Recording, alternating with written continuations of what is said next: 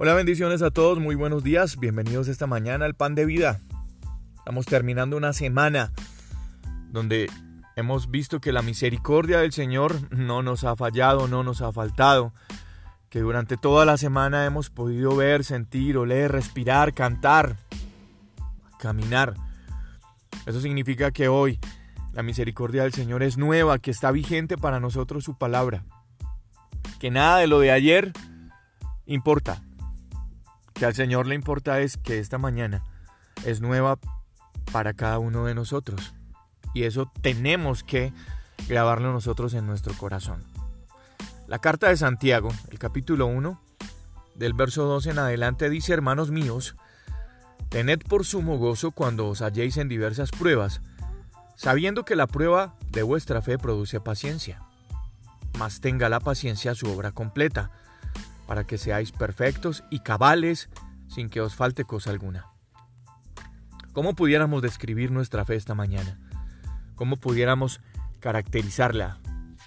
¿Es una fe constante o es una fe que puede estar cambiando de acuerdo a las circunstancias? Resulta que este breve libro de Santiago, esta carta de Santiago nos enseña muy valiosos principios para mantener una fe diligente una fe estable, sin importar las circunstancias que nos rodeen.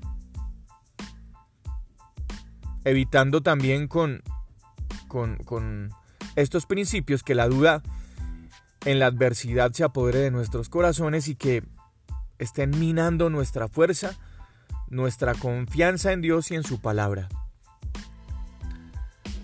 Santiago afirma que el hombre que es inconstante en su carácter, es decir, él lo define allí como la persona de doble ánimo, es inestable en todas las sendas que recorre.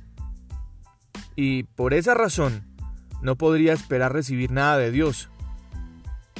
Cuando Santiago habla del doble ánimo, se refiere a ir y venir en nuestros pensamientos, a hoy querer y mañana no, a hoy sentir y mañana no sentir podemos empezar con una fe sólida y comprometida, pero a medida que el tiempo pasa y las situaciones difíciles continúan, tal vez podemos empezar a dudar de que el Señor haga lo que prometió. Y eso se configura como una inestabilidad, eso se configura como un doble ánimo. Si hoy estoy esperando las promesas del Señor y confiando en su palabra, pero mañana cuando no veo una respuesta en el momento que yo quiero, eso me configura como alguien de doble ánimo, como alguien inconstante. No es lo mismo dudar que cuestionar. Eso es importante que lo tengamos claro. No es lo mismo dudar que cuestionar. A veces intentamos obtener mayor información para comprender mejor una situación y sobre todo si viene de parte de Dios. Eso es cuestionar, querer un poquito más de información. Pero dudar, dudar es básicamente fiarnos en nuestras propias convicciones. Dudar es solamente tener presente lo que vemos. Dudar es solamente confiar en lo que sentimos, en lo que pensamos, en lugar de lo que estamos seguros y de las cosas que Dios nos ha hablado, de lo que Dios nos ha prometido, tenemos que estar seguros. Ahí tenemos que estar firmes. Sí, es normal que frente a una dificultad, una adversidad, empecemos a cuestionar esa situación, pero no debemos olvidar que Dios ya está, Dios ya está al tanto de nuestras luchas y sobre todo que Él quiere que nosotros caminemos de su mano.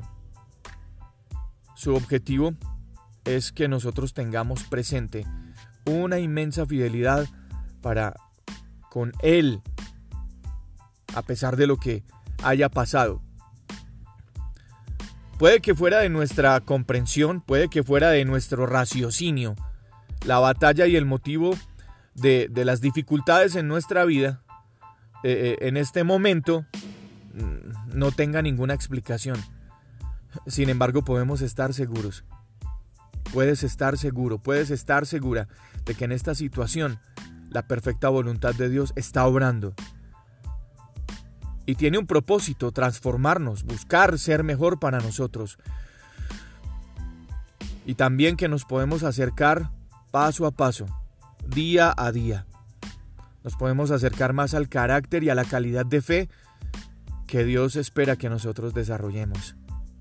De esa manera vamos a poder vencer ese sentimiento de inconstancia, de inestabilidad, vamos a poder vencer mm, ese, esa influencia que se llama doble ánimo que produce tantas cosas negativas en nuestra vida.